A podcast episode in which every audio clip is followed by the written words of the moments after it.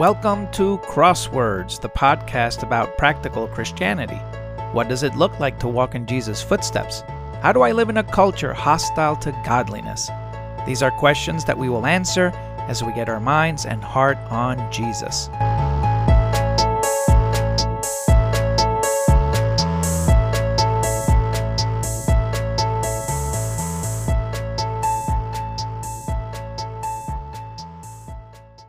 Good afternoon, family.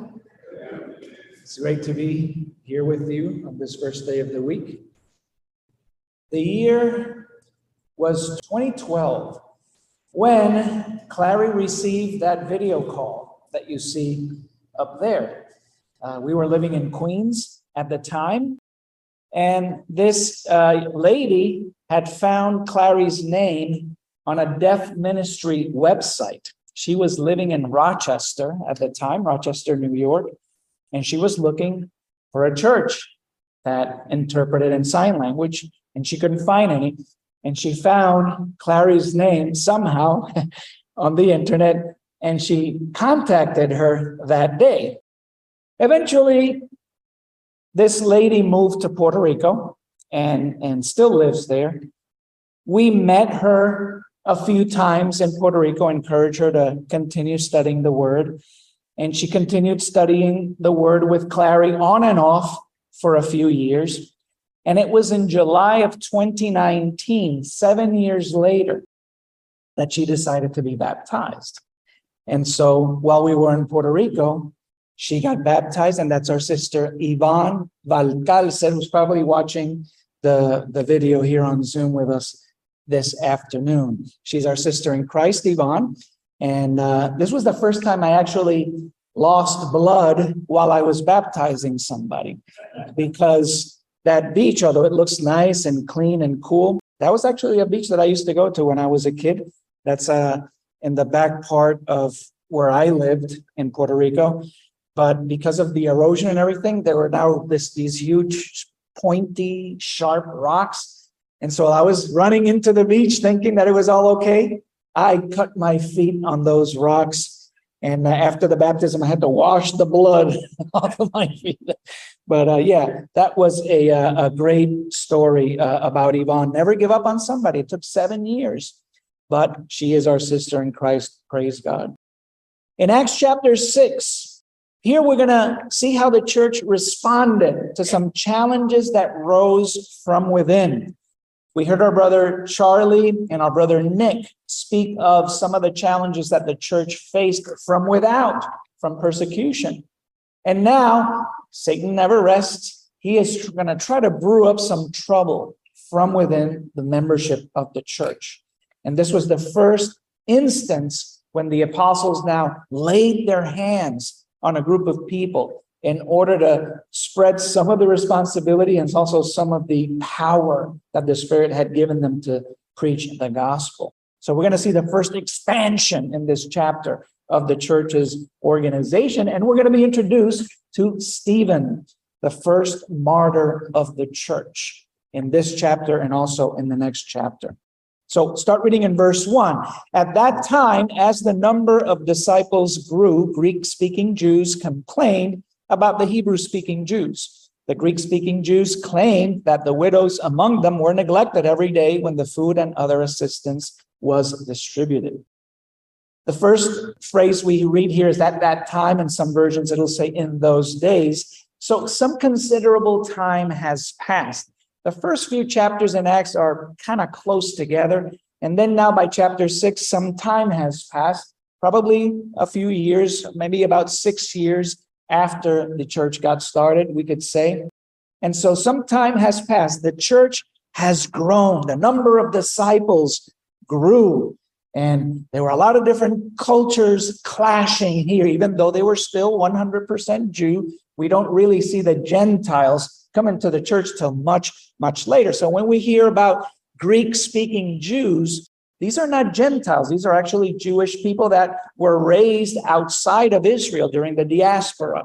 And so they still were Jewish, very much Jewish, but they were raised outside of Israel. So they spoke mainly Greek and they didn't know much uh, Hebrew. Satan tried to discourage the church with outward persecution before, but the church showed a resolve in their faith. They were not afraid. If anything, they were bold, kept preaching the word. So Satan tries another strategy. Let's see what happens when we put a little bit of heat from within. And so we see some cultures clashing here. Some brethren get concerned because members of their class or their nationality or their culture are seemingly being overlooked here. Maybe there was a little bigotry, you know, and the Israelites didn't, didn't like other people, especially even though they were Jews, but they were Greek speaking Jews, so they didn't consider themselves real Hebrews in, in, in their eyes, but they were.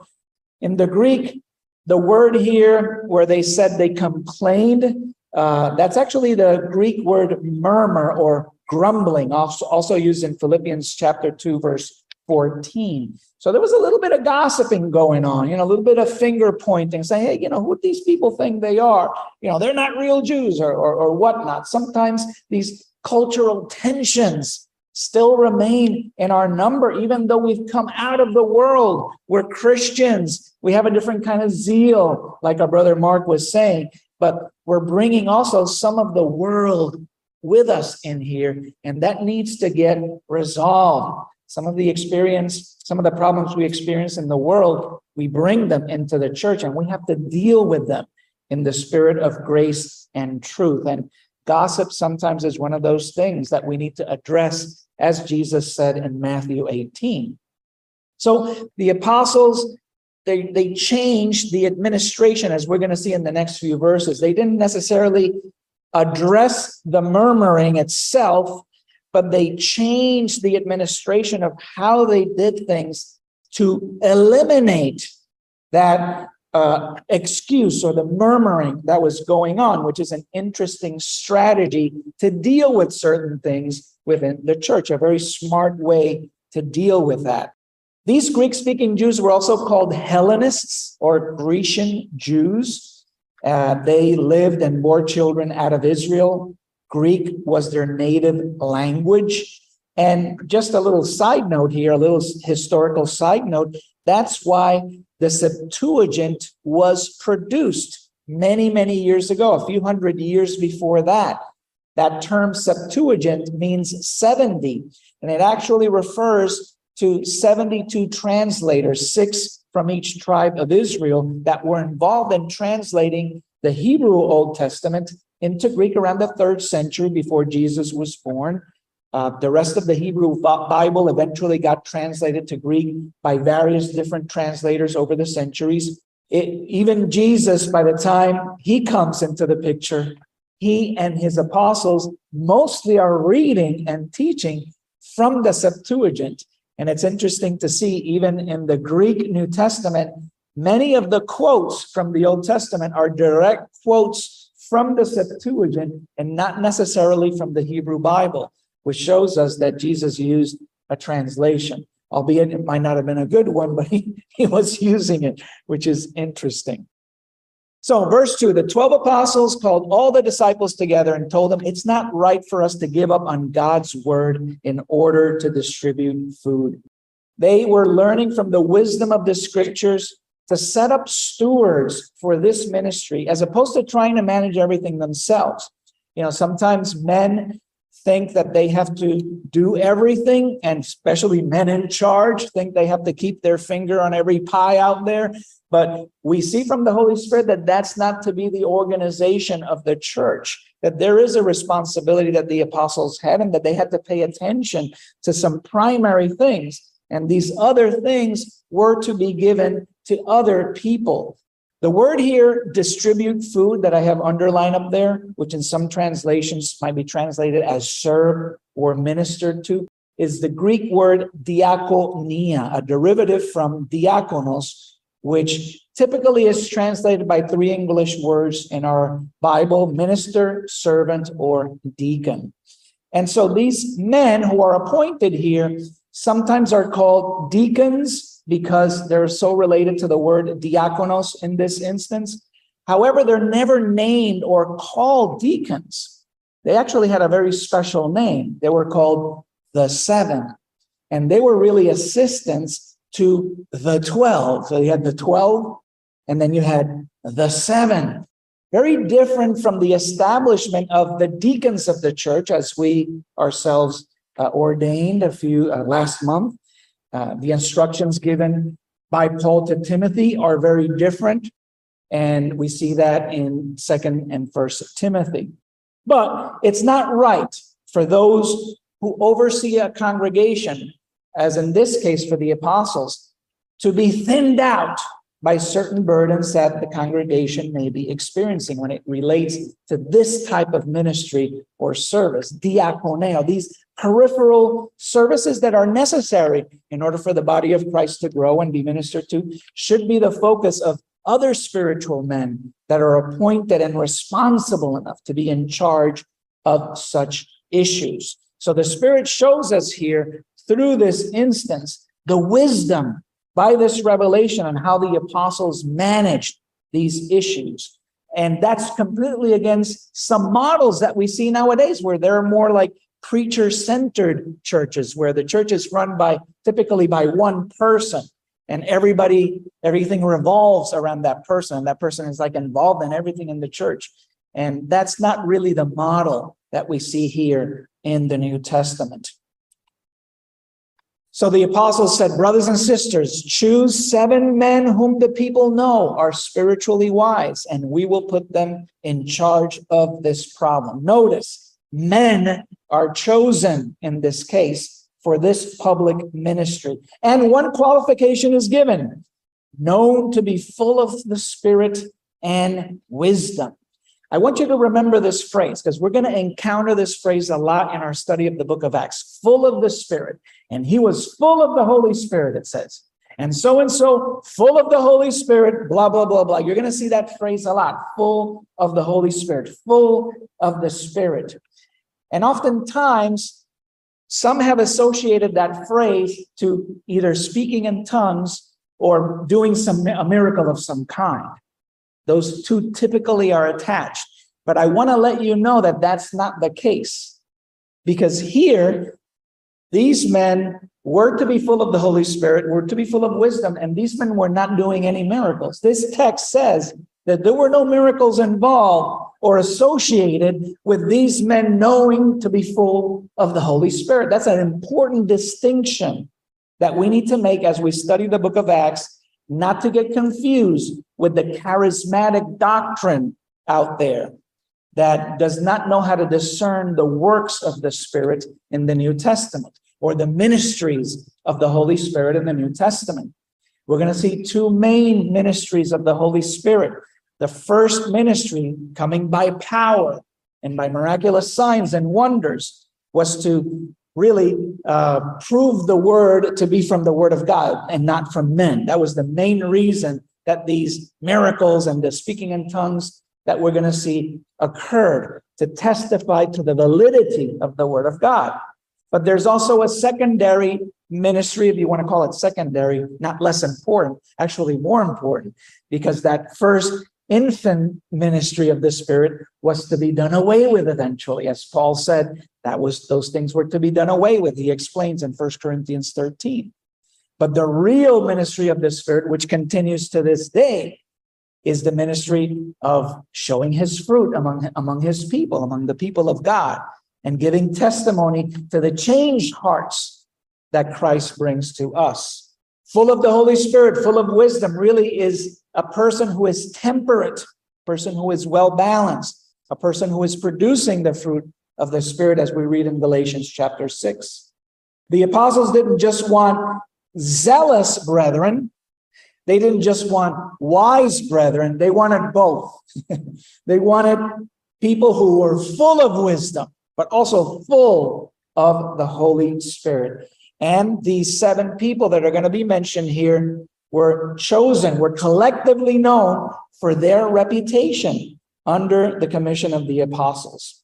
So we're seeing here that even from the infancy of the church, it was quickly becoming impossible for the apostles to do everything that was expected of them, especially as the numbers grew and grew, as we see in the text. The, the, there were more and more disciples, and there were only 12 apostles.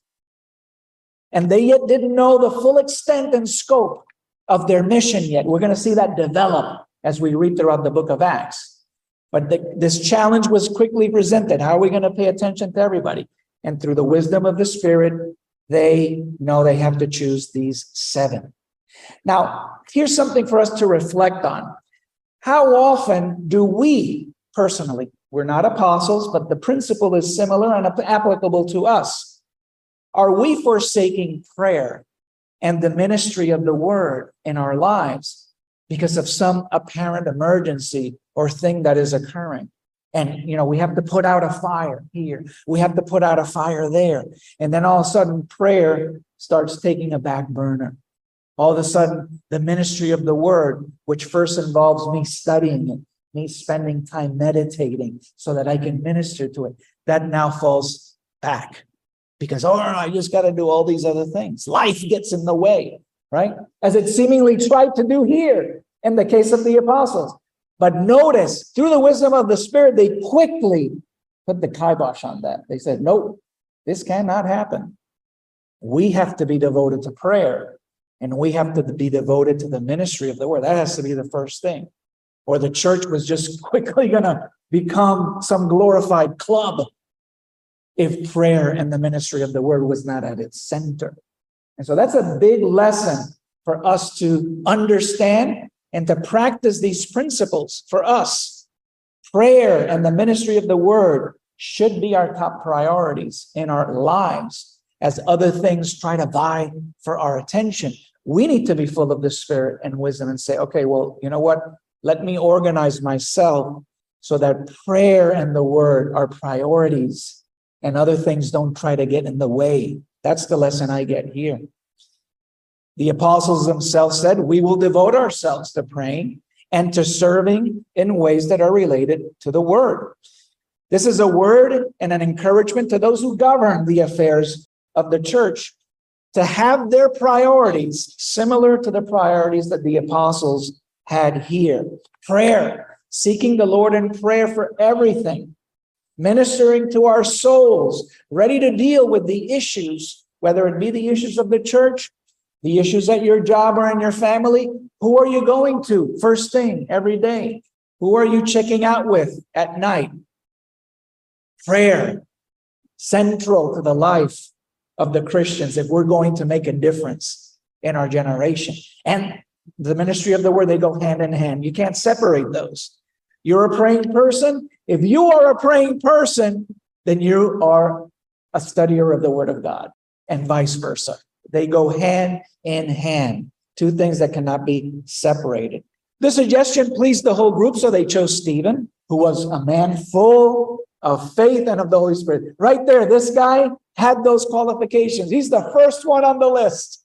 It doesn't say that about the others, but it says that about Stephen. He must have been he must have been some exceptional person for them to say these things about him. And they chose Philip, Prochorus, Nicanor, Timon, Parmenas, and Nicolaus. Nicolaus was interesting. Here's an interesting person. He was a proselyte, meaning a convert to Judaism. So he was the only one that was not born a native Jew, but was probably a Greek and that become a Christian in the city of Antioch. So in this verse, we're introduced not only to Stephen, this wonderful brother who, you know, whose life was cut short, and also to the city of Antioch, which is going to become a major center for the church in the first century. From there, the springboard of the missionary journeys of Paul take place in that big city. Eventually, the largest church of Christ uh, in Asia was going to be in Antioch at that time in the first century. Interesting, right? How things develop here.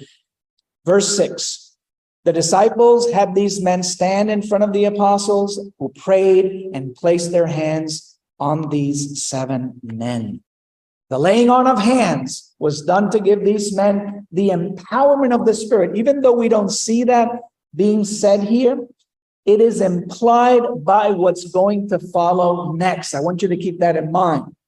What I said before, Stephen was a man full of faith, full of the Holy Spirit, yet he was not associated with doing miracles of any kind. And you might be saying, okay, Pedro, why are you repeating those things? why are you saying that? Because there's this charismatic doctrine that is going to have you believe otherwise. And if we're going to teach and know how to rightly divide the word, we have to see these things in the word so that we can know how to explain them. Because we're going to next see Stephen in the in the text that we're going to touch on and now he's going to be full of the spirit and now he's going to be doing miracles great miracles the text will say. Why? Why did before he wasn't doing them and now he is. What happened in between? Verse 6 the apostles laid their hands on steve. And and if that's not too clear when we get to chapter 8 in the books of acts that's going to be as clear as black and white because it's going to say it right there. The laying on of hands was primarily associated with two things. First, it was a, a, way of sending people off on a journey or setting them apart. That's what ordination mean. Ordination is to take somebody and set them apart for a, a, a special task, a holy task.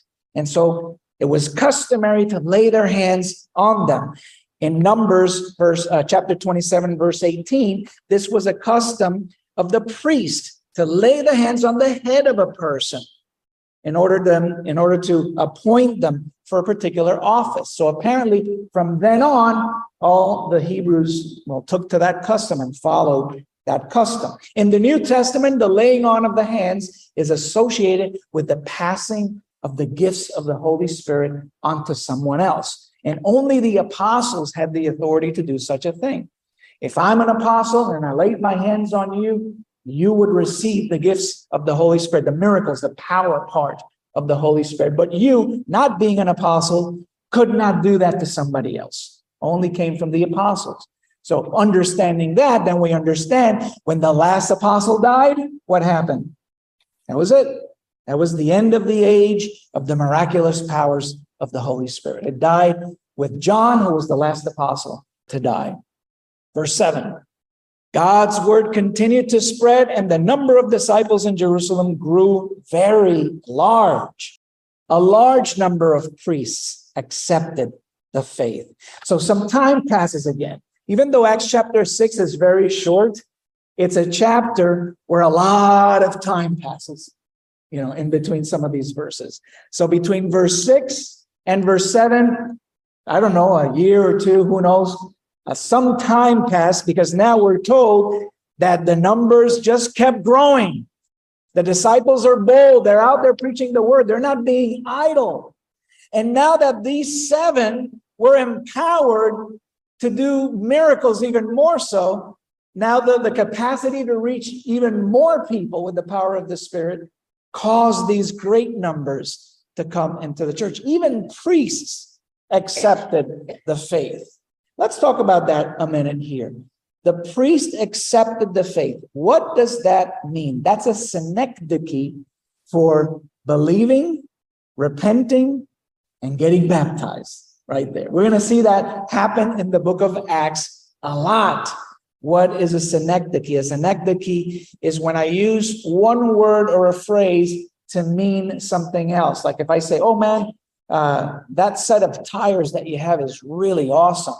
You know, I'm not just talking about the tires, I'm talking about the whole car, but I used a part to describe a whole. And we're going to see that's that literary uh, tool being used throughout the book of Acts, particularly associated with being baptized. A lot of times we see, and they accepted the faith, or they believed, or they obeyed the gospel. And every single time those phrases come up, what is it? It's a synecdoche, meaning they believed, they repented, and they got baptized. And if that weren't enough, we have 10 clear examples in the book of Acts teaching us how people became Christians. And so when these large number of priests were told here accepted the faith, in some translations it'll say they were obedient to the faith some say accepted the faith. What does that mean? That means that they believed, they repented, they turned to God, and they got baptized. It expresses how the message of the gospel is to be obeyed, not just to be believed only,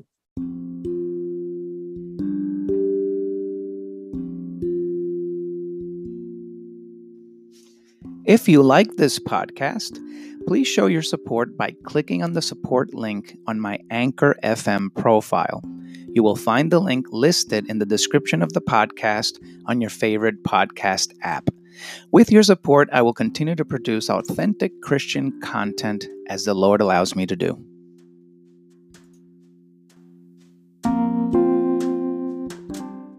We know that the word is believed concern the entire plan of salvation. To believe is to obey God. Faith itself is obedience, but faith also produces obedience, as we read in Ephesians 2 8 through 10, and in James 2 14 through 16. And here's an example of somebody who recently obeyed the faith, our new sister Anne. And how does one do that? Quite simply, you know, if you are convicted in your heart that Jesus is Lord, that He is the Messiah, and you understand that you need to be saved, then you put your trust in him. You are baptized, which is an expression of submission and obeying the faith. You're giving up your life and you're being born again, born from above. We die with Christ when we are baptized, as Paul says in Romans 6, verse 3 and 4, in order to pick up our new life as we come out of the watery grave of baptism and having the gift of the Holy Spirit. That's how the Holy Spirit comes to live in us. Verse 8 Stephen, this is where his story begins. Or actually, his story began probably a little earlier, probably among those people where when the church started to grow. Maybe he was one of them. He got in there and he showed a lot of zeal, showed a lot of faith. The people say, Hey, you know, this, this guy should be one of the seven. And they picked him. He was the first one to be picked, maybe. And now look what it says about him in verse 8 a man filled with God's favor and power, with God's grace. Now he's described, before he was described as being full of the Spirit and wisdom. Now add to that the grace of God. What a gracious man. What a powerful man. Notice, again, I'm going to highlight this. Stephen before was described as a man full of faith in the Spirit without the miraculous part. But now, right after the apostles laid their hands on him, now there was an extra power there. And the same thing happened to Philip. Remember, Philip was the second one on that list. We're going to hear more about him in Acts chapter 8, verse 9. One day, men from the cities of Cyrene and Alexandria and the province of Cilicia Asia started an argument with Stephen. They belonged to a synagogue called Freedmen's Synagogue. And they couldn't argue with Stephen because he spoke with the wisdom that the Spirit had given him. Let's talk a little bit about this incident here. It's interesting to note that Stephen's martyrdom was precipitated by Jews that didn't even belong to Jerusalem. In this verse, we see that these Jews who had started an argument with him were Jews from a Hellenistic province.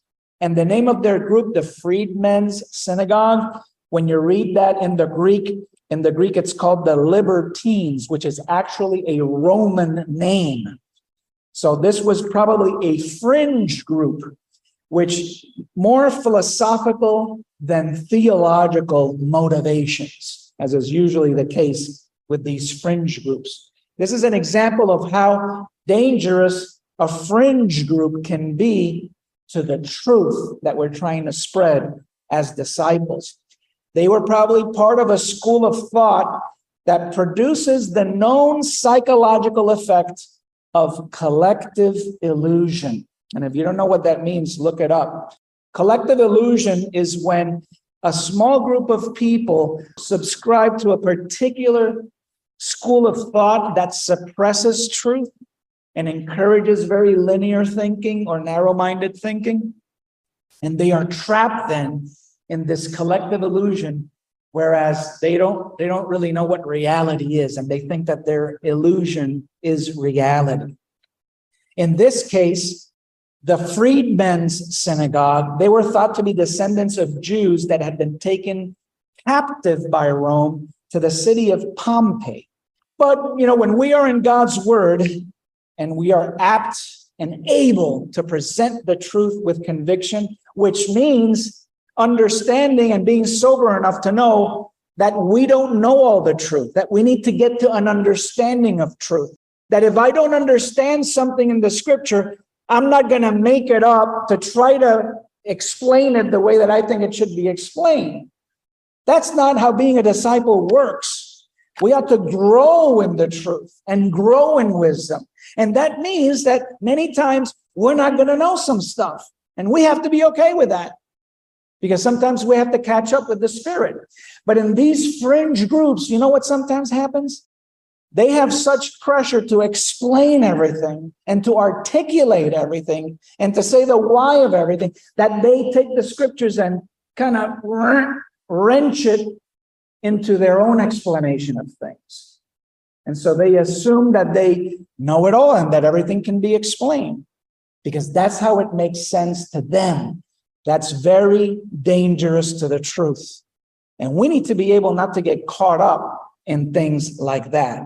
And that's why they were arguing with Stephen, because they were probably amazed by the wisdom that he was showing. It says here in verse 10, they couldn't even argue with him because they he spoke with such wisdom. But you know what happened? They just got angry.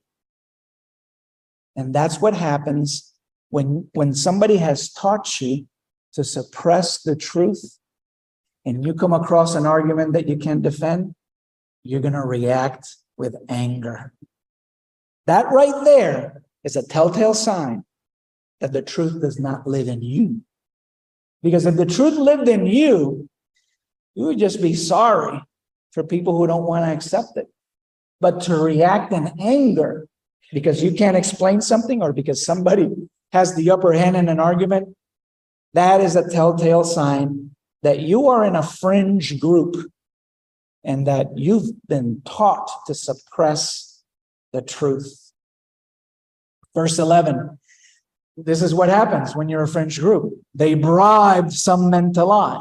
Just because they couldn't fight with Stephen and the truth, man, these guys were not interested in truth, were they?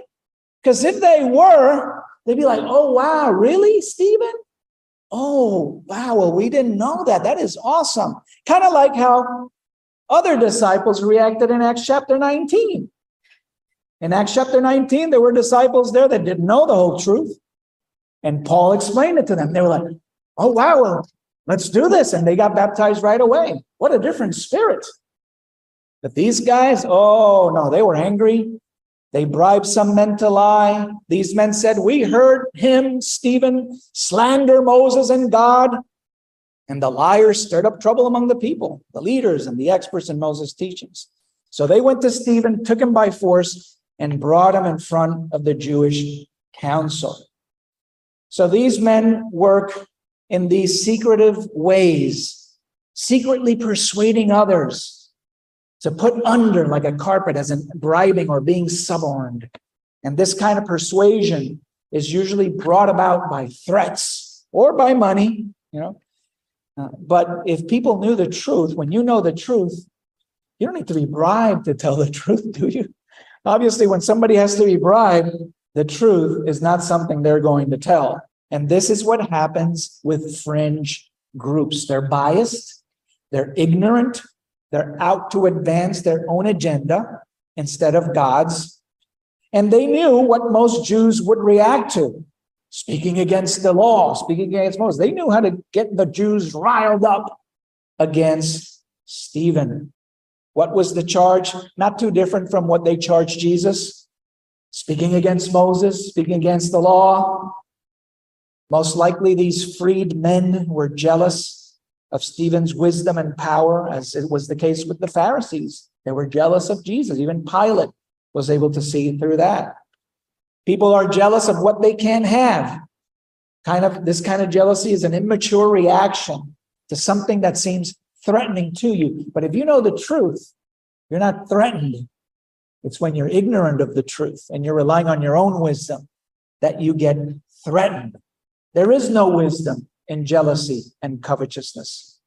Some witnesses stood up, lied about Stephen. They said, This man never stopped saying bad things about the holy place and Moses' teachings. We heard him say that Jesus from Nazareth will destroy the temple and change the customs that Moses gave us. False witnesses who were probably paid or threatened. I know Stephen's wasn't trying to cause trouble. There are some people that want to cause trouble. You know, they'll go up and start yelling and or preaching very loud and to try to draw attention to themselves. But we see that that was not Jesus' MO, nor the disciples. Matter of fact, Jesus says, don't say anything. And you know what? In those years at Friends Academy, I understood that. I understood why. I always thought, Jesus, why? Let the people talk about you and let them say it. Let the, you know, everybody, like with the Samaritan woman, bring everybody to you. I didn't understand why he said that until I was in that situation. Then I was like, oh, that's wisdom. Because I don't want to draw attention to me. I want to draw attention to the gospel, to Jesus. And if I draw attention too quickly, then what God wanted to happen is not going to happen because then the plans are interrupted by the world. And Jesus knew that. He, he knew that if too many people knew about this, he wasn't going to be able to preach and to go throughout the cities because nobody would let him. Because the authorities would try to stop him as they did eventually in three short years.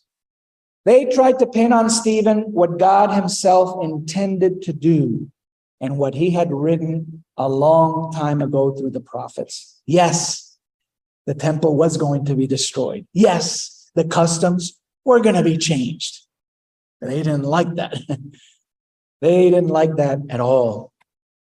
And so everyone who sat in the council stared at him, staring at Stephen, and saw that his face looked like an angel's face. Who was there in that council that provided these details to Luke to write specifically that last portion, this last sentence, that his face looked like an angel's face? Maybe it was Saul of Tarsus who never, ever, ever forgot the first Christian he put to death.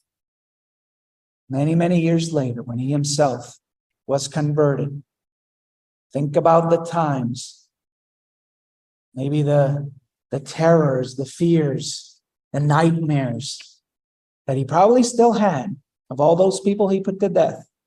The first one being our brother Stephen. And maybe Saul that day while he was sitting there in that council, looking with an angry face, he saw something in Stephen that maybe that, that day he didn't want to see. But years before, remembering back, it was like he looked like an angel. His face was like an angel. And I voted to put him to death. The first martyr of the faith. Thank you. God bless you. Have a good afternoon.